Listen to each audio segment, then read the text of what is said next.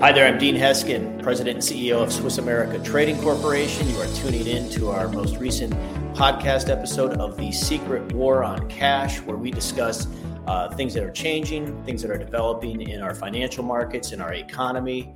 Uh, today, I have with me a, a favorite guest, one who uh, is very much involved with the pricing of gold, pricing of silver, purchasing of gold, purchasing of silver for Swiss America. Uh, Dustin Anderson, good morning, and how are you? I'm doing well, albeit a little chilly here in Arizona. I don't think we signed up for this. It was 38 when I left the house. So, but beyond that, I'm doing okay. Fighting a little bit of a cold, so I apologize to the audience if uh, if uh, if I'm a little flimmy, as they say. Well, it is cold and flu season, so thank you. If you people like you didn't have it, we wouldn't have a season. So appreciate your contributions there. So, uh, well, let's talk about. We're roaring near. We're roaring into the year 2024 already. I mean, it feels like the holidays were six months ago. Um, yeah. Speaking of which, I hope your holidays were fantastic. It was good. It was good. Got together with the family. No fights. Everyone got along. So in my book, that is a success. Had everyone over to the house, cooked up a big prime rib, Yorkshire puddings, mashed potatoes, doing a little bit of spinach just so we could tell ourselves we were still healthy. And um, yeah, we it, it was good. Very well, good. That's, Thank you. T- tell you what, one thing with you when it comes to food, I know you do it right. So that sounds fantastic. Gotta um, eat. You do have to eat, and you you do eat well. So that being said, you're responsible getting into to eating and the um, the your expertise, if you will, your knowledge, your prowess. You're responsible for literally hundreds of millions of dollars worth of gold transactions with Swiss America each year. Yes. The article that we're highlighting here is talking about gold prices hitting highs of as much as $2,300 this year, which would be a sizable gain from its current price points. In earlier podcasts, we've seen numerous other predictions stating gold prices could top as much as three grand by year's end, $3,000. We will only know whose prediction is right 12 months from now. But in all the articles and indices and, uh, that I follow, the one thing that I can say is I haven't seen much of anything saying that gold is doing anything other than go up over the course of this next year. So I guess the question I have for you is what type of things do you see happening right now that is driving these price movements?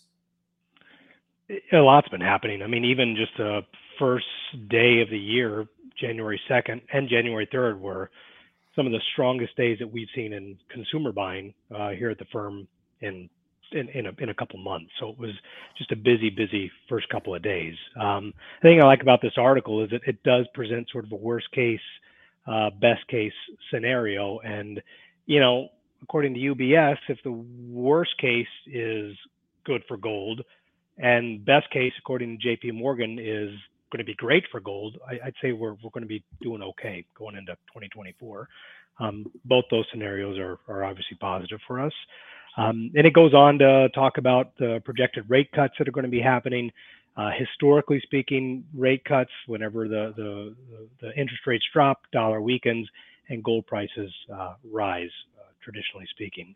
Um, that said, you know, the Fed tends to be a little behind the curve. Um, you know, usually they're behind 12 to 18 months, it seems like, with some of their, their policy changes or, or decisions to raise or, or, or lower interest rates. A lot of times they're they're they're they're chasing problems as opposed to being proactive and being out in front of things. So, you know, there's a lot of people saying that it's could be too little, too late, and that that whatever happens, even if they they think that they're going to the, the inflation problems in this country have been solved and that now it's time to start dropping rates.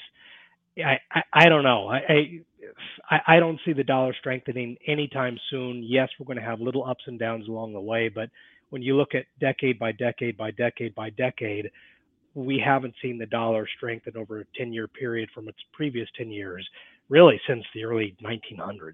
Um, sure. But, you know, just, and again, as the article mentioned, you have ETF buying is way up. The public is loading up on ETFs, which is good for our industry.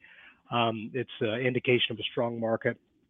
Uh, coupled with the fact that you've got central banks um, buying record amounts of gold right now, um, and they're projected to continue to add for the next five years. So we've been, see, really, we've been seeing a lot of that over the last several years. Yeah. Yeah, and, and they have no intention of, of stopping anytime soon. So it really kind of makes you wonder, you know, what do they know that they're not talking about? It, it it's almost one of those instances where you have to watch what they do, not what they say. Um, you know, because of course they're just going to try and say that everything's rosy just because they don't want to cause a run on the banks.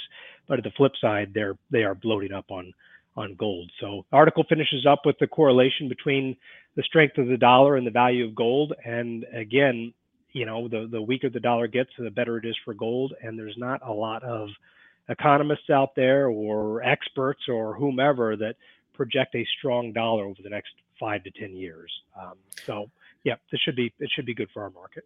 Well, and especially, uh, in fact, in just a previous podcast that we did, you know, the further development of the BRICS alliance. I mean, that alone you, is a direct move of dollar abandonment. And how do you how do you gain strength in a currency or in an asset or an investment of any kind when you have people basically dumping it? It's it's literally impossible. So yeah, it's a great point. Be, it's, a, it's a great point because you have to create that strength, and it's an artificial strength because the rest of the world is saying no, thank you. We're going to dump your dollar. So that is why now the biggest holder of U.S. debt is not foreigners, but it's it's us, the American right. people. That you know they have right. to create this shell game where they rob Peter to pay Paul, and it's just the the Treasury and the the Federal Reserve just buying all this stuff up and putting it essentially the public on the hook. So they have to create right. some artificial strength. So that's where we're at. Well, thank you for that. And as gold has, you know, really been uh, at the capturing a lot of the headlines in terms of commodities and metals. Um, as much as there has been all that talk about gold, it's almost like silver recently has been screaming at the top of its lungs, look at me. These two metals tend to trend the same over market cycles. But in the 30 plus years I've been in this business, it seems like when the market runs, they battle like siblings for the top spot. Um, there's no doubt that metals have settled into a comfortable spot as a safe haven, excuse me, as well as a top performing asset class. But the real story is what's driving them.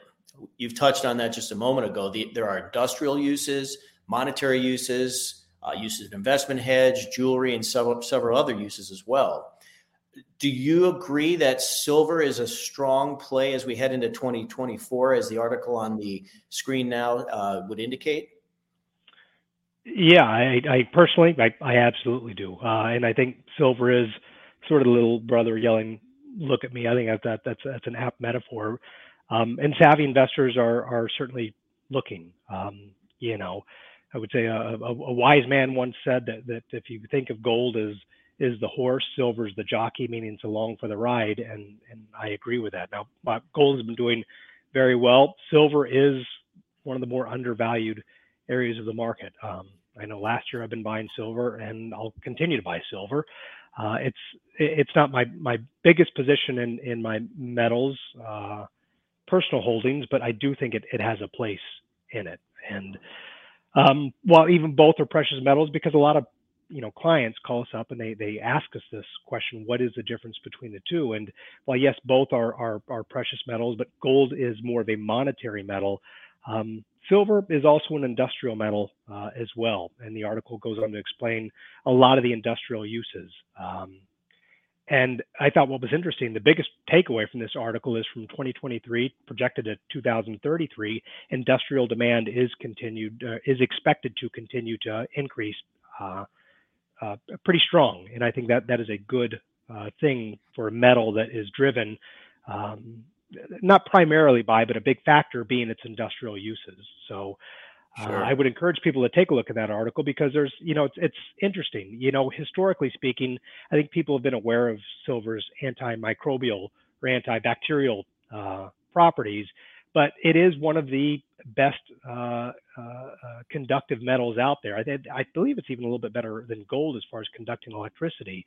Um, but they're now using it with different alloys, uh, aluminum, I think, being the fourth um, most conductive metal, and, and, an alloy between the two of those are now using it for different antimicrobial uh, applications. And it's just, it's it's interesting. Um, but even with some of the fuel cells, uh, now that they've found different ways to replace some of the platinum metals, uh, meaning platinum, palladium, and rhodium, um, with yeah. silver, you know, it's it's probably not so good for people that are holding platinum for investment purposes, but it certainly bodes well for for silver uh, over this next next decade. So, um, but it's yeah, it's, I, I think I, I think uh, there's a lot of upside potential, and that is one of the things that you know I recommend to a lot of people who are just trying to figure out you know, does silver belong in my portfolio? Is there an advantage to silver versus gold for me? And I would encourage each and every one of them to call up and speak with any of our representatives who would be more than happy to explain how silver can uh, can be a good, um, I guess, fit for their their overall holdings. It's not for everyone, and that is something that uh, I think our representatives really excel at is helping people understand you know an overall picture of what their holdings are and there's no one size fits all for anyone. So how can gold affect them? How can silver affect them? Um, you know we don't charge for education and one of the things that we firmly believe in is by getting yourself educated getting some answers to some of your questions learning how the markets work before you decide to commit to doing anything one way or another is the best way to avoid making any sort of mistakes financial mistakes um, and we're happy to, to get anything answered for you. Any of our representatives would be more than happy to, to spend some time answering those questions. Yeah, fantastic. Yeah, it's funny. You, mentioned a moment ago, you know, people ask what's the difference between gold and silver. Um, and over the years being in this business, I know of people who have said, well, one's yellow and one's white. And you know the the response to that is we do understand there is white gold out there too. Yeah, so white gold. yes, you were as you were saying that I remind, was reminded of the number of times I've heard that over the years. But anyway, well, thank you for all that. It'll be interesting to watch. A lot of a uh, lot of news information coming down coming down the. Um, the news wire that is uh, looking like it's going to spark a, an increase in metals. Uh, as you see on your screen, or you can get it in your link, we do have that offer, a very special introductory offer for people wanting to maybe uh, dip their toe in the water and try getting some silver for the Walking Liberty half offer. Uh, if you haven't looked at that already or called one of our representatives to discuss it, please do so. Or if you just like some information, do that as well. You can reach us at 1 800 289 2646 or visit us online at SwissAmerica.com. Thank you so much, Dustin. We will continue to watch this. Look forward to having you back at some point give us an update on how 2024 is looking. Uh, for those tuning in, thank you for doing so. If you're not subscribed, please do that as well and leave us some comments. Let us know what you're thinking and follow us on social media uh, as we'd love to stay in contact with you. So I'm Dean Heskin. It's been Dustin Anderson. Dustin, thank you. Thank you. Happy New Year. If we can still say that, I don't know where the cutoff is, but Happy New Year. Uh, happy 2024. And we'll we're uh, on to bigger and better things this year. It's your and my first podcast of the year, so we can certainly say Happy New Year. So, all right, perfect. Thank you for you those tuning in, and Happy New Year as well. And we look forward to the next time when we have some information that, uh, that like I say, that will kind of give us an indication of how our 2024 is looking. So until we until we have a podcast again, uh, best to you, and see you soon. Yep. Take care, everyone. See you soon.